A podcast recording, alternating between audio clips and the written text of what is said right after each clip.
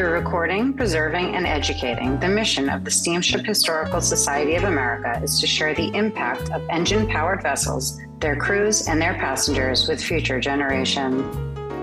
My name is Amy Bachari, and I'm the Education Director.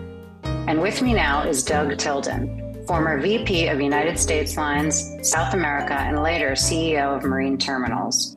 He spent the last five decades in the shipping industry, working his way up from being a dock clerk to serving as the top executive within a global Fortune one hundred corporation. So, Doug, can you tell us why ocean shipping is important to all of us? You know, it's it's interesting because ocean shipping tends to operate in the background. Uh, the only time shipping gets in the news is when something bad happens, like recently the Evergreen ship that got stuck in the Suez Canal about eighteen months ago, or last year when the supply chain got jammed up and there were one hundred container ships sitting off the port of Los Angeles. That made front page news. But other than that, shipping tends to operate in the background.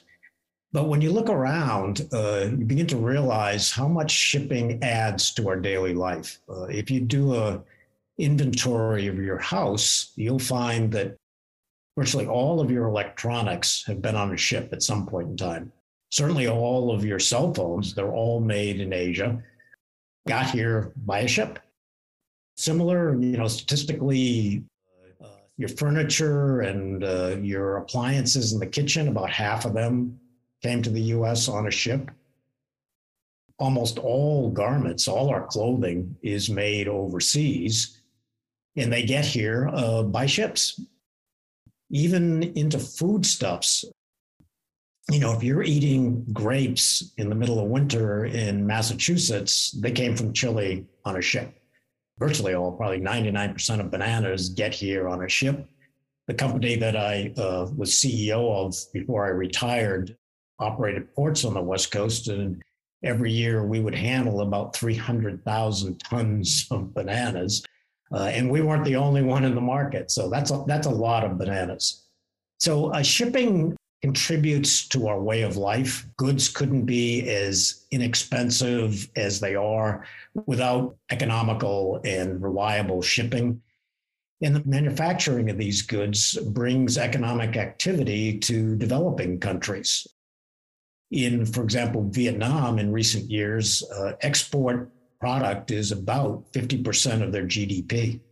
Uh, in China, over the last thirty to forty years, no matter what you think about China, they've lifted uh, several hundred million people out of poverty, and about a third of their economy is based on exports. So it's very important to our daily life and the economic health of the world that shipping operate uh, very seamlessly.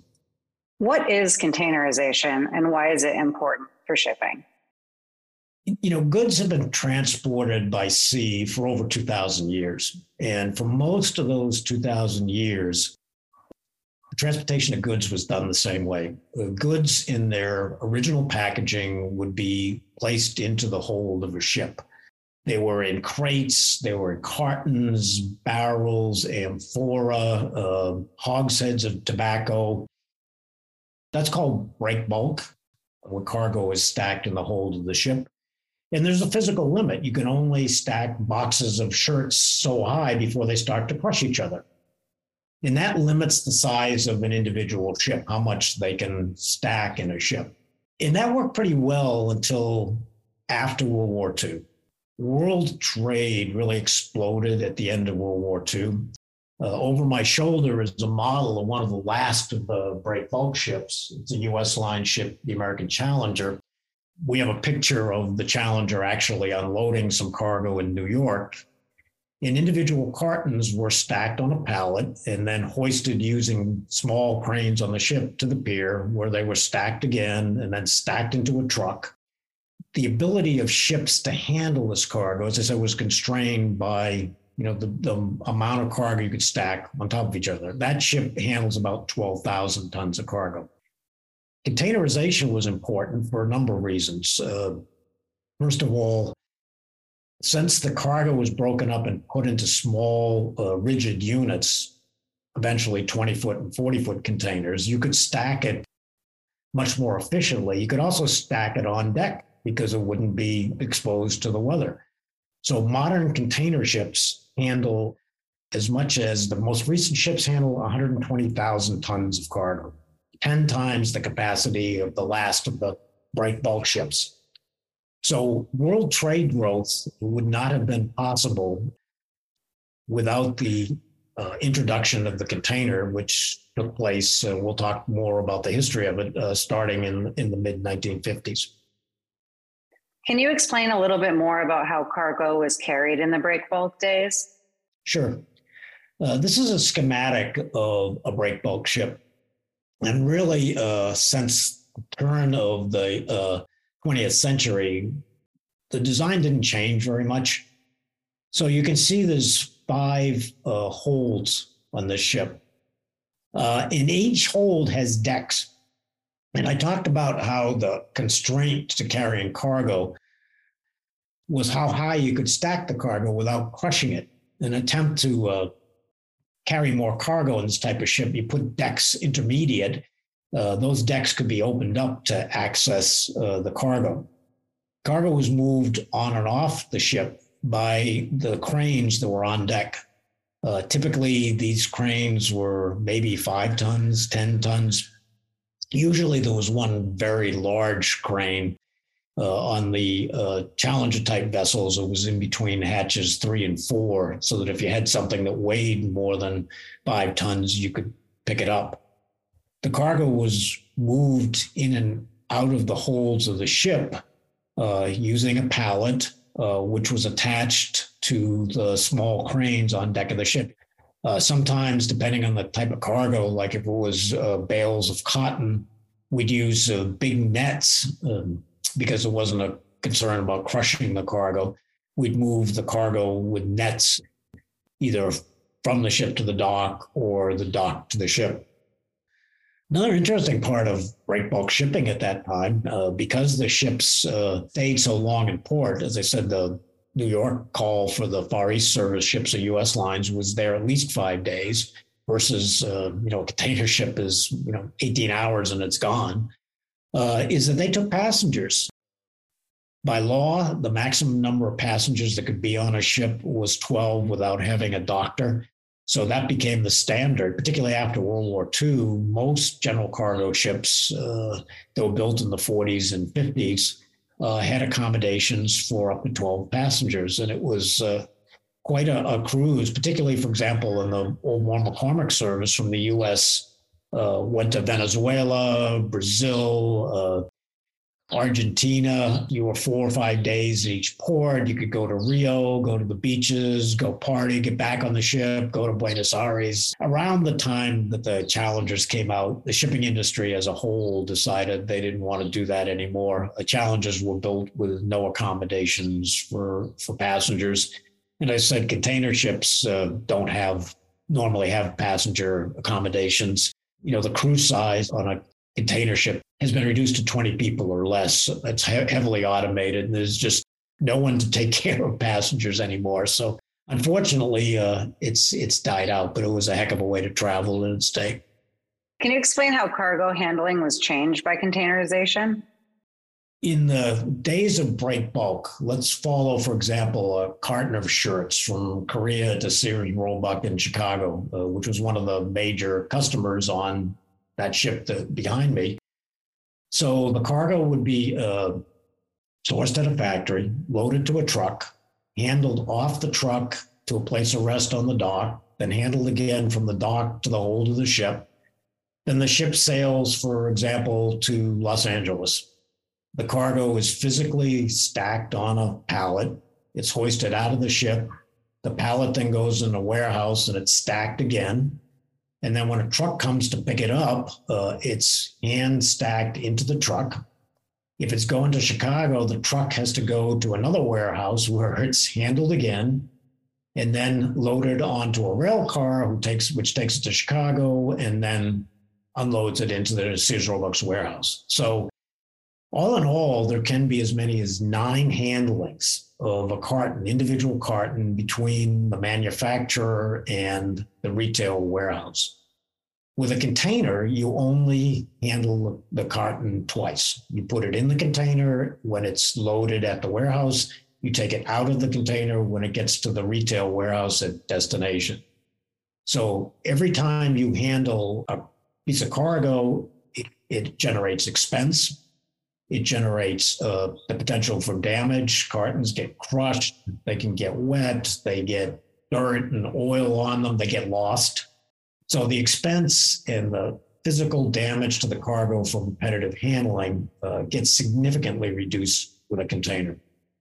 On average, when you're unloading a ship like the American Challenger, depending on the weight of the cargo, like uh, white shirts, maybe we could do ten to twelve tons per hour. When you pick up a container, you're picking up fifteen to twenty tons at a single time. And uh, average production for container ships worldwide is probably twenty-five containers an hour. So you can do the math as what the difference in the tonnage per hour is in loading and unloading the ship. And you eliminate a lot of the physical handling to trucks and trains and warehouses in between. Can you tell us a little bit about how early containerization came about?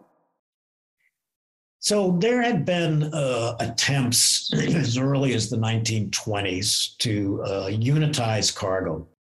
One of the leaders in that was Sea Train Lines. They, they loaded in New Jersey, where they uh, developed a system using cranes that look remarkably like the container cranes of today uh, to pick up whole rail cars and put them in the hold of a ship. And then they had a pusher that pushed the rail cars on tracks in the ship.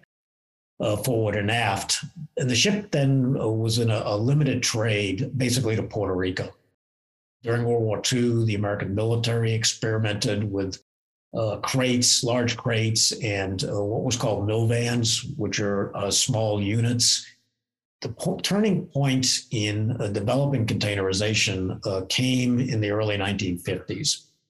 A gentleman named Malcolm McLean, who had a, a very large trucking company, he had twelve hundred trucks based in the Carolinas, was frustrated uh, with the slow delivery of, of import and export cargo to and from ships. He would wait six to eight hours for the uh, longshoreman to get his cargo off the ship and into his truck.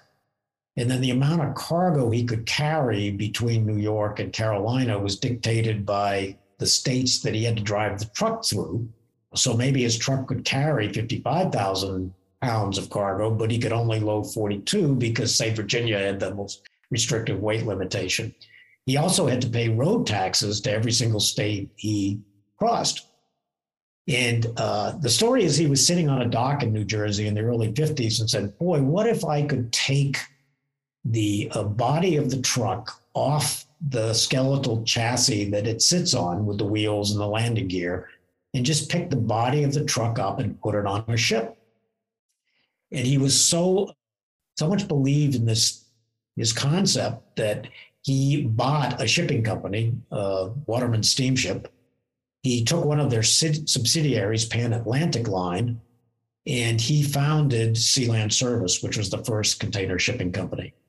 In nineteen fifty-six, the first ship to carry a, a load of containers sailed from Newark, New Jersey. That's the Ideal X, from uh, Newark, New Jersey to Galveston, Texas. And that's that started the age of containerization.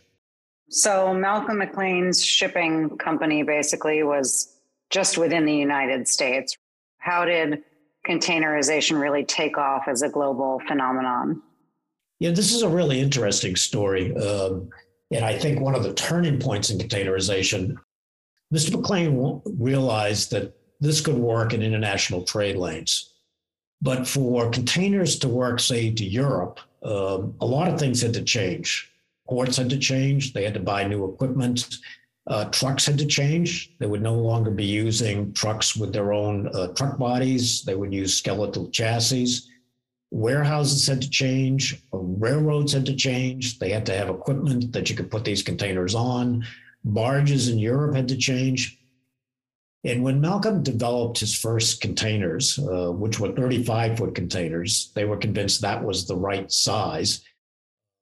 He invented a device to lift the containers up as well as to secure them to each other on the ship. It's called a corner casting. And uh, he and his engineers had patented the corner casting. And what I think is a brilliant move is he opened the patent up to anybody so that other companies could develop enough uh, momentum that port authorities, railroads, trucking companies, barge companies would need to change their system. His idea was very quickly adopted by other shipping companies, including U S lines. How is it possible to actually lift a container onto a ship? It's a good question because, as I said, the containers could be twenty tons. And the gear on these the ships, like the American Challenger, normally is maybe five to ten tons. So there's a significant problem in lifting a container onto a ship. Initially, what was done is they used construction cranes on the dock, uh, which have a much greater lifting capacity. Then the next evolution very quickly was they put small uh, cranes that ran on rails on the deck of a ship. They're called deck gantries, and they can reach over the side of the ship and pick up a container. But several companies very quickly got the idea that the way to really do it efficiently was to put a, a crane on the dock and lift the container onto the ship so the ship would have no cargo handling gear. Matson adopted that very quickly, and three years after the sailing of the Ideal X, uh, they commissioned the first container crane, dedicated container crane in the world in Alameda, California, to load containers uh, to and from Hawaii. The company that built the crane was based in Alameda, called Pacific Coast Engineering, or Paseco, and very quickly, as other companies like U S Lines started to get into the market, uh, Paseco had uh, a real dominance in the world market for container cranes. I, I, since I've been in the business for over fifty years, I do find it somewhat ironic that, uh, you know, the idea of containerization was developed in the United States. Uh, the idea for container cranes was developed in the United States. The first container crane was built in the U S, Uh, but today, uh, there are no American-owned shipping companies. There are no container cranes uh, built in the United States. seventy percent of all container cranes in the world are built in China. I've been involved in purchasing probably around thirty of the cranes during my, my uh, lifetime in business, and they actually are very good cranes, and about, unfortunately, about a third the expense of what that crane would cost in the U S. The real turning point was the development of, of the container crane to pick up containers and put them on the ship. Can you talk a little bit about how containerization affected workers in the ports? When we were unloading uh, the American Challenger, on any individual shift, we would have about eighty to one hundred longshoremen working the ship. And the ship would work day and night, and four to five days a week before we completely unloaded all the cargo from the Far East and got it ready to load cargo back uh, as the ship went back to Asia. With containers, especially in the early container ships, we would have gangs of about, longshore gangs of about twenty-seven people. Normally you'd have two cranes working the ship in the early days, uh, and it would take about a day and a half. So you can see the, there was a tremendous reduction in the need for longshore labor to load and unload the ships. And this went through the whole supply chain. You didn't have people stacking and unstacking uh, cartons and all the intermediate weight ports as the car- cargo moved from origin to destination. And there was a lot of resistance initially in the United States, in Europe, in Asia, Uh, because longshore jobs are uh, around the world uh, some of the best paying jobs in industry. And, you know, it was difficult on longshoremen. It's hard work, um, and they did not want to lose their jobs. Uh, you know, an example is in New York. There were thirty-one thousand longshoremen in New York at the tail end of the breakbulk era when the American Challenger was sailing. Uh, today, there's about five thousand longshoremen in New York operating the container cranes and the equipment to move the containers on the terminals. But New York's handling more than four times as much cargo as it did in nineteen seventy. Over a period of time, there were accommodations made for the longshoremen. To start off, no new longshoremen were hired for a long period of time. So the ranks of longshore union workers uh, declined due to attrition. There were also royalties uh, on the East Coast. There were royalties paid to longshoremen for the to conversion to containers. In some parts of the world, there were bonuses paid to longshoremen. So over time, the longshore workforce uh, around the world was reduced because of containerization.